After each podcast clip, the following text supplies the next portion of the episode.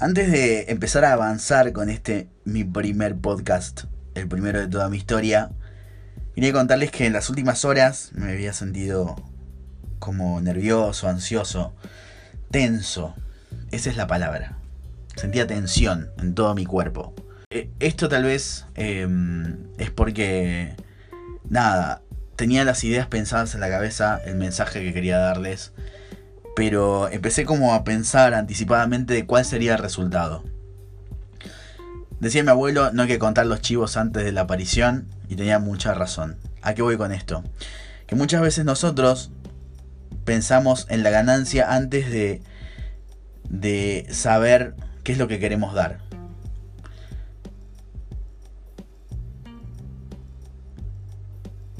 Particularmente hice un, ejercicio para poder calmarme.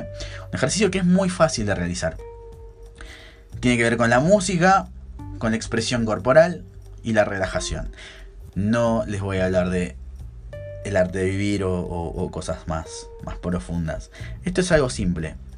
Estaba con el teléfono, me puse los auriculares, abrí mi Spotify y sorprendentemente o de forma inesperada me salió un disco de Tina Turner, una cantante increíble de hace unas décadas atrás. En su momento se dijo que tenía las mejores piernas de la industria de la música, pero además tenía una voz y un estilo musical realmente arrolladores. Em, esa música, particularmente una canción de Best, si quieren después búsquenla en, YouTube o en Spotify. Eh, esa canción me conectó con algún momento feliz de mi infancia no sé, un sábado, por ejemplo, eh, con mi familia, antes de salir a hacer las compras, en un día mucho más relajado. Me conecté con esa, con esa sensación y pude bajar. Sentí que mi, mi vibración cambiaba de frecuencia y me sentí mucho más tranquilo.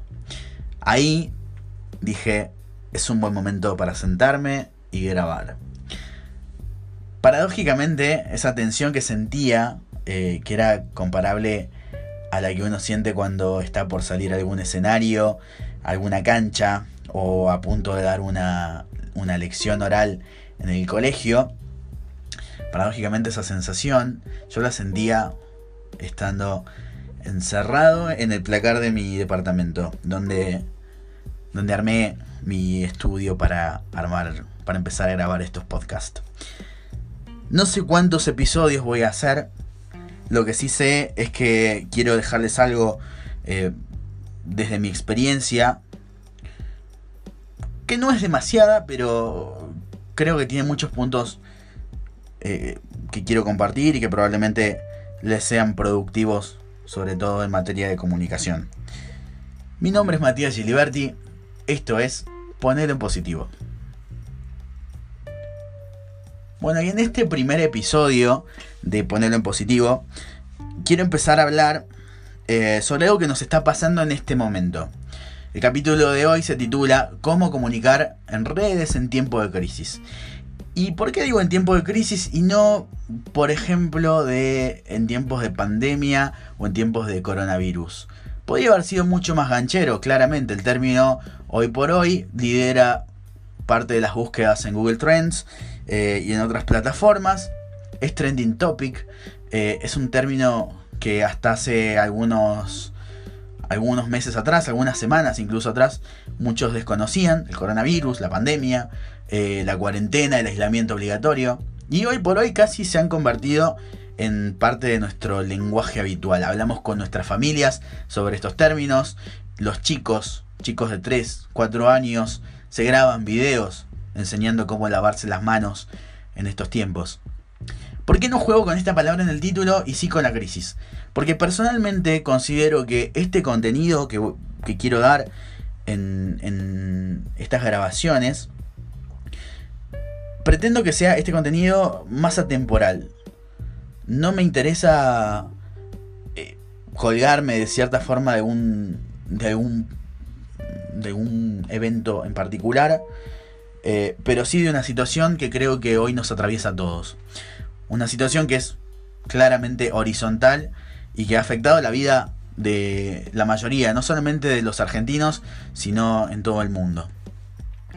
Dicho todo esto, les quiero contar que este cómo, cómo comunicar en redes en tiempos de crisis es una especie de tutorial auditivo que se me ocurrió armar con el asesoramiento de una de las personas más inteligentes y buenas que conozco, que es mi amigo, mi hermano y espiritual, Franco Torres. Síganlo después en Instagram, arroba soy Franco Torres, un genio, un genio total. Bueno, lo primero que creo que hay que hacer en este momento es empezar a ver qué es lo que nos está pasando, qué es lo que nos ocurre. ¿Qué son las crisis? Las crisis son estos momentos que llegan de forma inesperada a nuestras vidas y que nos exigen dar respuestas. Que nos ponen a prueba nuestra habilidad de, creer y de crear. Nos, nos ponen al límite casi. Como diciéndonos, a ver, ¿de qué sos capaz? ¿Qué sos capaz de hacer cuando el mundo está patas para arriba? Hay dos, hay dos posibilidades. Tenés dos oportunidades eh, en, esta, en esta ocasión. Son como dos puertas. O tal vez una. La primera posibilidad es quedarte donde estás.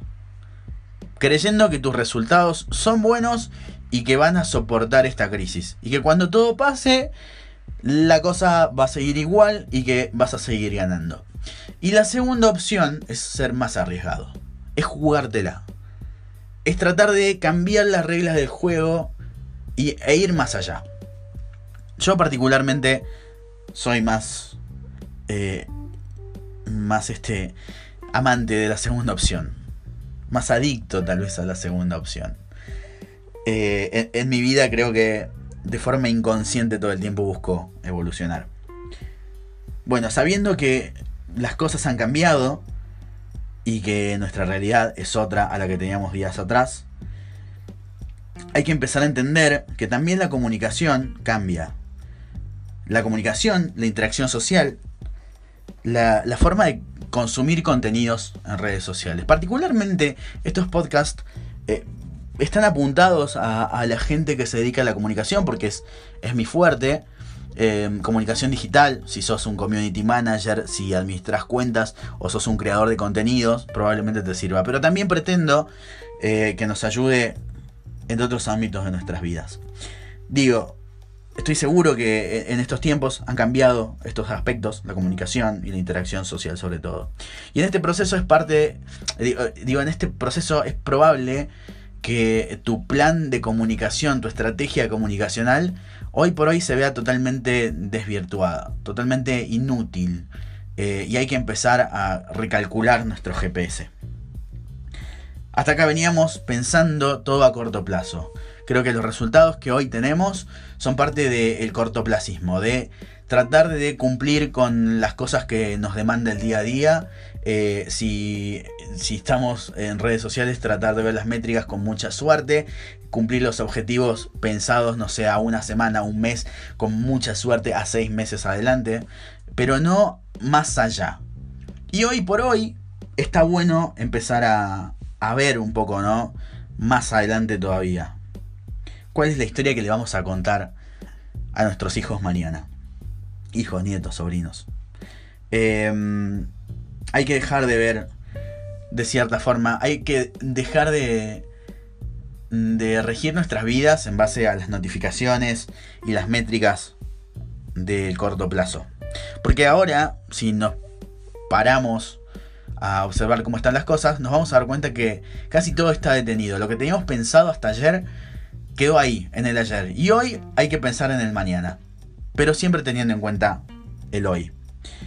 Con, con Fran Torres charlábamos de que eh, cuando pasan estos episodios inesperados, es natural que uno reaccione, aunque casi siempre lo hace torpemente.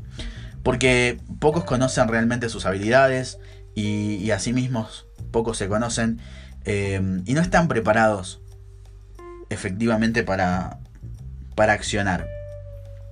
Eh, nos pasa a todos, eh, es una cuestión natural. Yo pongo este ejemplo de, por ejemplo, en una pelea de boxeo, cuando están los, dos boxeadores, y hay uno que claramente ha ligado más que el otro, eh, se acerca en los últimos segundos, el último round, y si no está resignado a perder la pelea, va a tratar de tirar algunas manos con la esperanza muy pequeña de que uno de esos golpes atienda en el lugar correcto, noquee a su contrincante y obtenga el título mundial. Eso pasa muy poco. Lo que nos pasa generalmente es que cuando estamos golpeados por la situación empezamos a dar manotazos y pocas veces son eh, realmente útiles. Realmente pocas veces damos en el clavo. Lo que tenemos que buscar ahora nosotros no es quedarnos quietos. Quietos no es una opción. Quedarse, quietos en este momento no es una opción. Para mí, personalmente. Eh, hay que moverse, pero ojo, no a lo loco. No hay, que, no hay que moverse desesperadamente.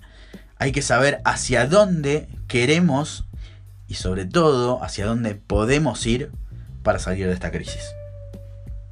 Ahora viene una parte que a mí me, resulta fundamental y, sobre todo clave no solamente para hablar de comunicación, sino también en nuestras vidas. Chicos, hay que respirar, literalmente, ¿eh? respirar. Si estás en tu cama, buenísimo. Si estás sentado eh, o si estás parado en cualquier parte y estás escuchando esto, haz este ejercicio. Inspira, así como con todas las ganas. Y después exhala. Repetilo una o dos veces las, veces que, que, te sean necesarias o que puedas hacerlo. Vas a notar cómo empezás a calmarte. Para comunicarnos de manera más efectiva, hay que calmarnos. Cuando éramos chiquitos, por ejemplo, a mí me pasaba mucho que era muy llorón, sigo siendo todo de grande, pero de chico era como medio llorón. Eh, venía mi mamá y yo estaba llorando y me preguntaba qué me pasaba. Y, yo entre sollozos no podía explicar realmente qué es lo que me sucedía. Capaz que era algo muy simple, como decir mamá tengo hambre o mamá tengo sueño, pero entre esos sollozos no lograba comunicarme. Esto a veces nos pasa ya de grandes y en otra forma de comunicación. A veces estamos gritando eh, de forma inconsciente o a veces tratamos de meter muchísimo contenido en poco tiempo. Y ahí es cuando la comunicación empieza a fallar. Hay ruidos, ruidos en esta comunicación que van a hacer que nuestra audiencia no capte lo que realmente queremos decir.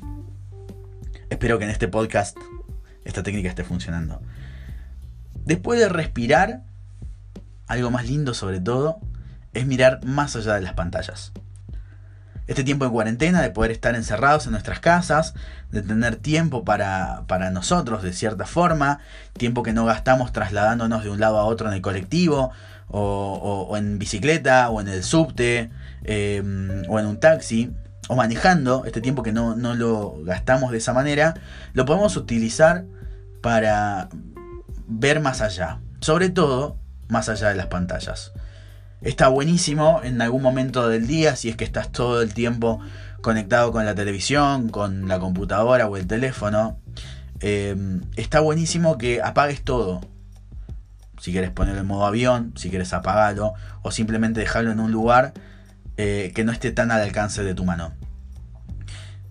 Tómate ese respiro, alejate de las pantallas.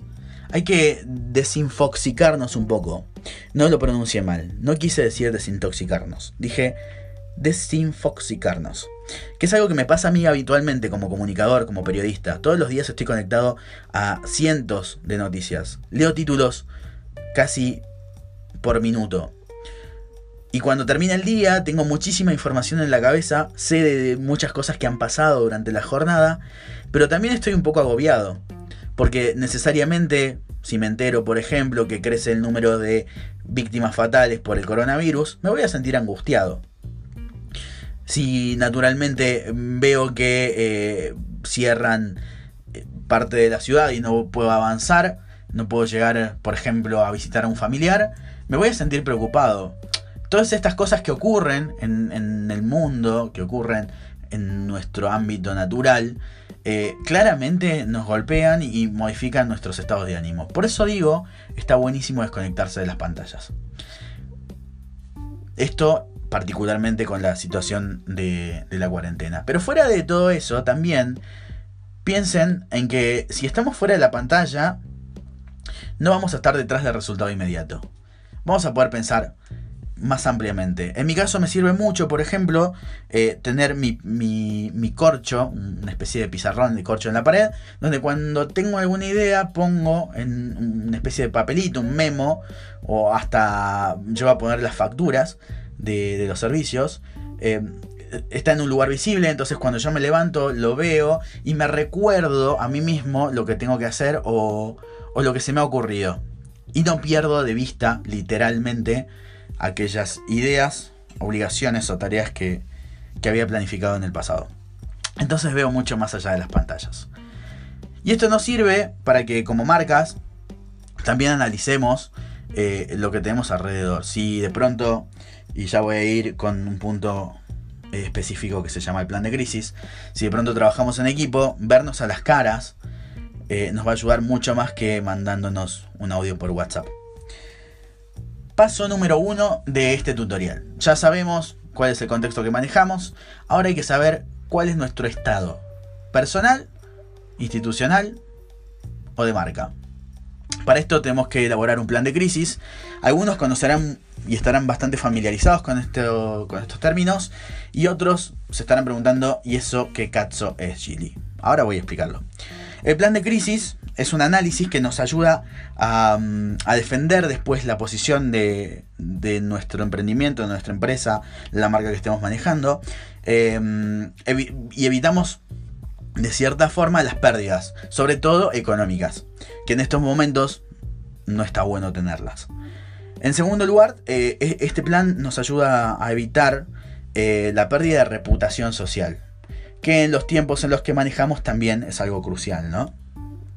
Y también nos ayuda a, informar e, e, informarnos sobre todo de los motivos, las causas y la posición que tenemos em, y que hemos logrado en medio de esta crisis. Para hacer este plan de crisis, lo que hay que hacer en primer lugar es, si trabajas en equipo, reunir o tener un contacto fluido con todas las personas involucradas, involucradas directamente. Es decir, si yo trabajo para una empresa, eh, no sé, tipo... Eh, que se dedica a la comercialización de indumentaria, voy a hablar con mi jefe, segundo si tiene un encargado de marketing, un encargado de comunicación y finalmente, lógicamente, si yo soy el community manager, voy a intervenir en esa cadena. Todos nos tenemos que juntar, tener un diálogo fluido, porque mm, nos va a servir después para que cada una de las intervenciones enriquezca nuestro, nuestro plan de acción. ¿Sí? Si trabajamos solos, si nosotros somos nuestra marca, esto puede ser un poco más difícil.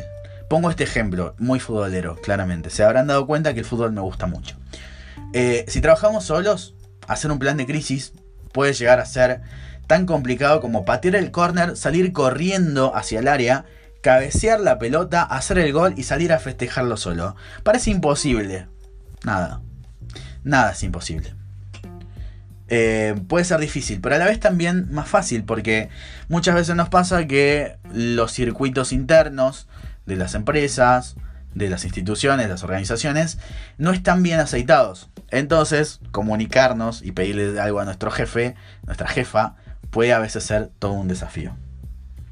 Después que tenemos organizado nuestro plan, nuestro, nuestro gabinete de crisis, hay que analizar los datos de nuestras cuentas, eh, todas las métricas de cómo veníamos llevando en el último tiempo, antes de la crisis que estamos atravesando, eh, ver esos, esos, esas métricas, esos datos duros de cierta forma, y también cómo estamos posicionados respecto a nuestra competencia. Si bien es cierto que estar constantemente mirando a nuestra competencia no nos lleva a un lugar auténtico, nos sirve para calibrar este GPS en medio de la marea que estamos navegando.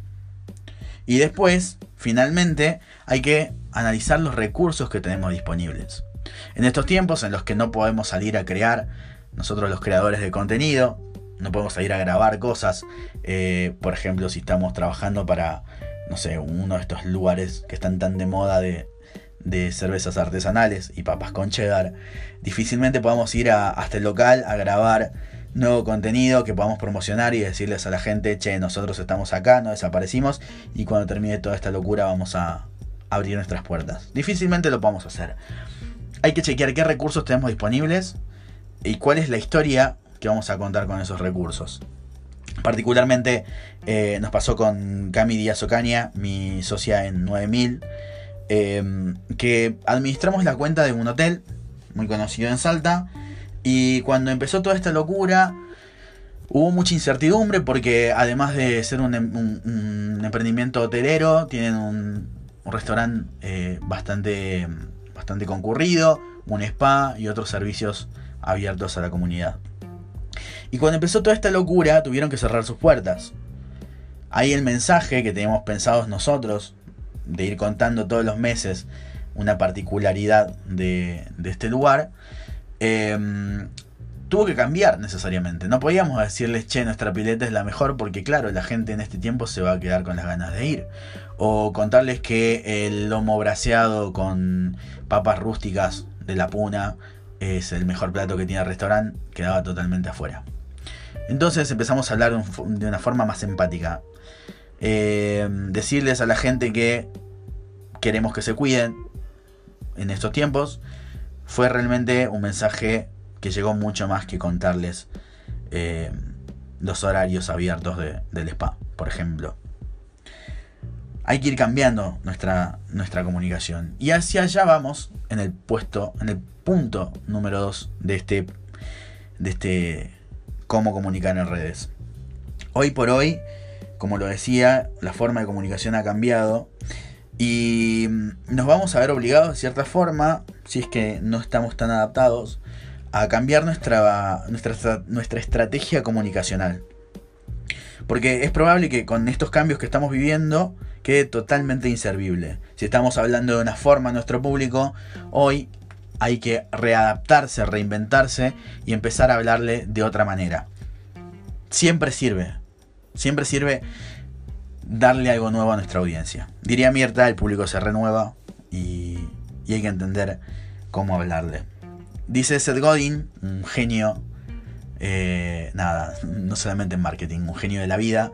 Eh, dice en su libro, esto es marketing, si pueden, cuando abran las librerías, cómprenlo porque es realmente oro hecho libro. Em, dice que si los objetivos no se concretan, si vos tenés un objetivo y, no lográs concretarlo, no tenés que cambiar el plan. Si elaboraste tu plan para llegar a ese objetivo, no lo cambies. Cambia las estrategias, que son aquello que están más abajo del plan. Son las técnicas que te van a llevar a concretar ese plan y luego ese objetivo. Lo que se cambian son las estrategias, no el plan. Lógicamente, si tu plan es inviable, vas a tener que replantearte todo, mucho más complejo. Pero lo que, lo que podemos cambiar primero y probar son las estrategias. Es como llegar a una casa, ver que la puerta eh, está trabada la cerradura y, y, saber que hay una llave alternativa y una puerta B donde podemos entrar. Es otra estrategia, básicamente. Un ejemplo muy básico, ¿no? Em, digo, la comunicación empática hoy por hoy juega un rol súper importante, chicas chicas y chicos. Hay que hablarle de una forma más cercana a nuestra, a nuestra audiencia porque tiene mejores resultados. Hay que hablar de una forma más personal con aquellos que nos siguen, con aquellos que consumen nuestro contenido. mostrarles que realmente nos importa lo que les está pasando porque a nosotros también nos está pasando lo mismo. Digo, puesto número 3, punto número 3 de este tutorial. Em, hoy por hoy, algo que se está viendo muchísimo en las redes sociales es la creación colaborativa, el crowdsourcing, em, que no es algo nuevo, es algo que ya se ha venido trabajando desde tiempo atrás, pero que hoy está realmente en boga por los resultados que está dando. Cuando algo malo le sucede a la sociedad, sobre todo en, nuestro país, en la Argentina, em, actuar de a varios, en conjunto, en grupo, en comunidad ayuda a superarla más rápidamente. Se habrán dado cuenta que, mm, no sé, pienso, por ejemplo, eh, ahora eh, afuera en nuestras calles están los policías, salen enfermeros y médicos a, a trabajar con la gente eh, que está en riesgo. Y, y, hay gente que a su vez se preocupa para llevarles un sanguchito, un, un plato de comida, un café. ¿Y, esto qué provoca? provoca un impacto mucho más positivo en la sociedad. Más actores interviniendo cuentan otra historia. Nosotros hasta acá veníamos contando una historia personal o, o particular de nuestra marca, que lógicamente por el contexto se ve totalmente alterada. ¿Y qué hay que hacer? Sumar nuevos actores. Si podemos sumar nuevos actores a nuestra historia, le vamos a dar otro atractivo. Y además, ¿sabes qué? Que es lo mejor, que vamos a poder ampliar nuestra capacidad de contar las, cosas. A mí me pasaba en particular de chico eh, que cuando, no sé, por ejemplo, yo veía algún dibujo, alguna serie, tipo Dragon Ball, algo muy geek, em, me atraía mucho más cuando aparecía un villano nuevo o un personaje nuevo que intervenía. Quería saber más sobre lo que iba a ocurrir con esa historia. Eso pasa en nuestra vida real. Cuando empezamos a contar la historia con más actores, le damos otro atractivo. Pero además pasa algo que está buenísimo. En las redes sociales hay que olvidarse que somos arrobas y pensar que somos personas hablándole a más personas. Si por ejemplo mi contenido que tiene una intencionalidad y una estética definidas, eh, si por ejemplo en mi contenido sumo al criterio de otros creadores, otros filmmakers, probablemente conecte con más personas que siguen a esos creadores y no a mí. Trabajamos en conjunto. Hace algunas horas, eh, el, jueves, bueno, estamos hoy en, sábado, eh, el jueves viví una experiencia increíble para mí, eh, que fue hablar en, en estas charlas online a través de Instagram que organizó el equipo de Sicreo Latam. Eh, con, el genio de Martín de Yulis y Agus Ribot. Em, en estas charlas pude hablarle a un montón de gente que seguía a, Martín, que es un crack en lo que hace, eh, que no me conocía. De pronto me encontré hablando para gente de Mar del Tuyú que probablemente en mi vida eh, pueda llegar a conocer o incluso compartir un mate, por la distancia o por la circunstancia. Y esto de trabajar colaborativamente en redes necesariamente nos conecta con un público mucho más amplio. Entonces, aprovecharlo en este momento está buenísimo. Si de pronto te dedicas a hacer fotografía, contacta a otros fotógrafos y que todos se editen una misma foto y la compartan en sus redes sociales y hablen de cómo se trabajó en conjunto para hacer esa imagen. ¿Te imaginas? El público al que puedes llegar, al público nuevo al que puedes llegar, sin estar vendiendo algo, ¿eh? Sin estar vendiendo algo necesariamente. Sin estar forzando esa interacción con la gente. Das contenido. Hoy es un muy buen momento para pensar en ponerle pausa a las intenciones de recibir. Y sí dar mucho más. Pero dar auténticamente. Saber que nuestro contenido puede aportarle valor a la comunidad es algo que aporta a largo plazo a nuestras vidas a mí en particular, eh, sé que probablemente los primeros podcasts no se escuchan, no sean masivos, em, pero al menos si una persona de las que está escuchando esta grabación pone en práctica alguno de los consejos que doy, para mí ya es un golazo. Entonces está bueno pensar en, dar hoy más que en recibir. Em, el premio viene después, se construye. Y además en esta cuestión de crear de forma colaborativa, em, hablamos de, de apagar la función del egoísmo. Trabajamos más, más en equipo. Em, este ejemplo también, chicos, soy muy, muy fan de, de los superhéroes y esas cosas. Em, digo este ejemplo.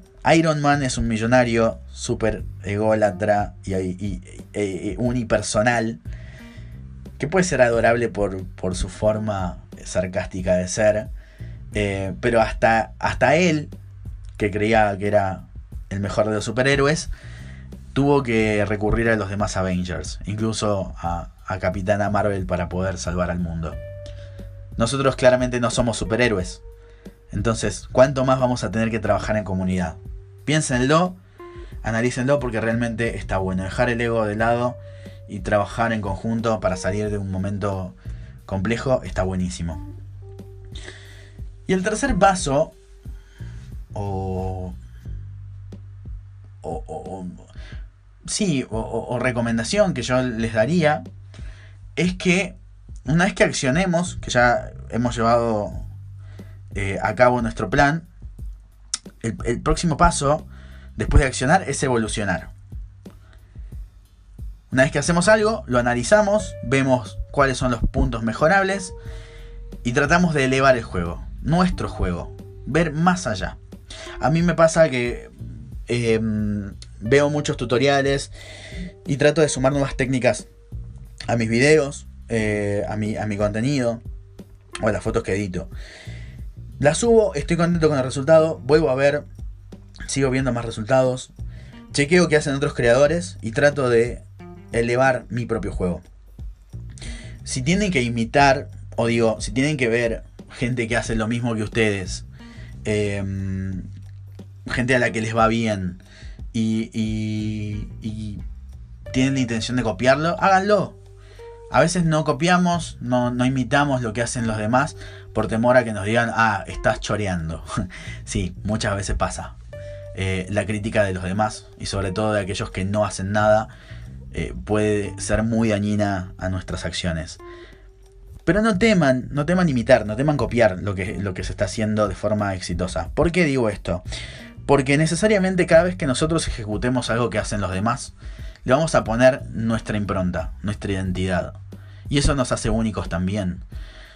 En su momento a mí me pasaba que eh, cuando mm, empecé a guionar y a hacer videos, me dijeron, eh, che, pero te pareces a Merakio. Incluso tenía, Merakio es un, para quien no lo conoce, es un, un, youtuber muy conocido que tuvo ideas geniales. Eh, me dijeron, te pareces mucho a Merakio lo estás copiando. Yo no tenía idea, chicos, de quién era Merakio. Así como muchos que pueden estar escuchando este podcast estén en la misma situación. Después empecé a ver qué cosas podía mejorar y, logré un estilo que en su momento a mí me gustó mucho. Y necesariamente tuvo mi identidad.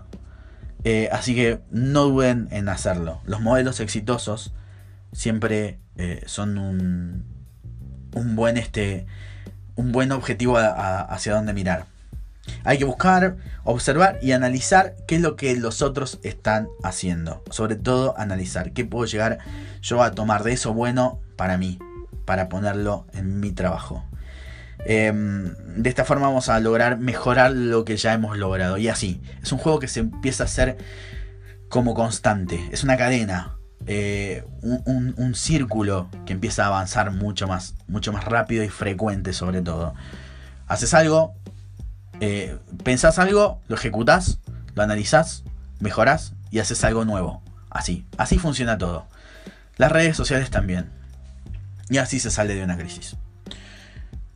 Por último, para ir cerrando un poco ya este, este podcast, quiero decirles que aunque no parezca, es un muy buen momento para jugar y cambiar nuestro lenguaje en redes. ¿Por qué? Dice el ENACOM, que es la entidad en Argentina que regula todas las comunicaciones y, los medios de comunicación, que desde que empezó la cuarentena obligatoria, este aislamiento preventivo social y obligatorio, el consumo de contenidos en Internet, en las redes sociales, en las plataformas digitales, creció, y atente con este dato, entre un 30 y 35%. Es un 30-35% más de audiencia que está conectado al que potencialmente nosotros podemos llegar. Más posibilidades de que gente nos vea.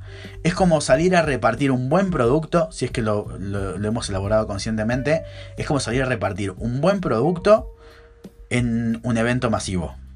Una procesión, un concierto, pero de forma consciente. Comparado a lo que nos puede pasar de salir a repartir panfletos mal diseñados en una calle que está vacía.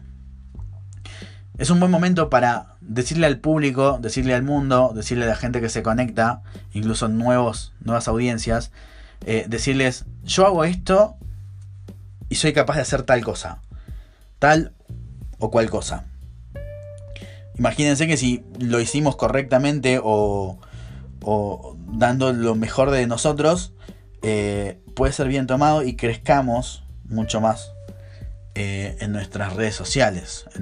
No digo ganar seguidores, no digo ganar likes, sino en mejorar nuestra reputación, en hacer que la gente nos considere de una forma distinta.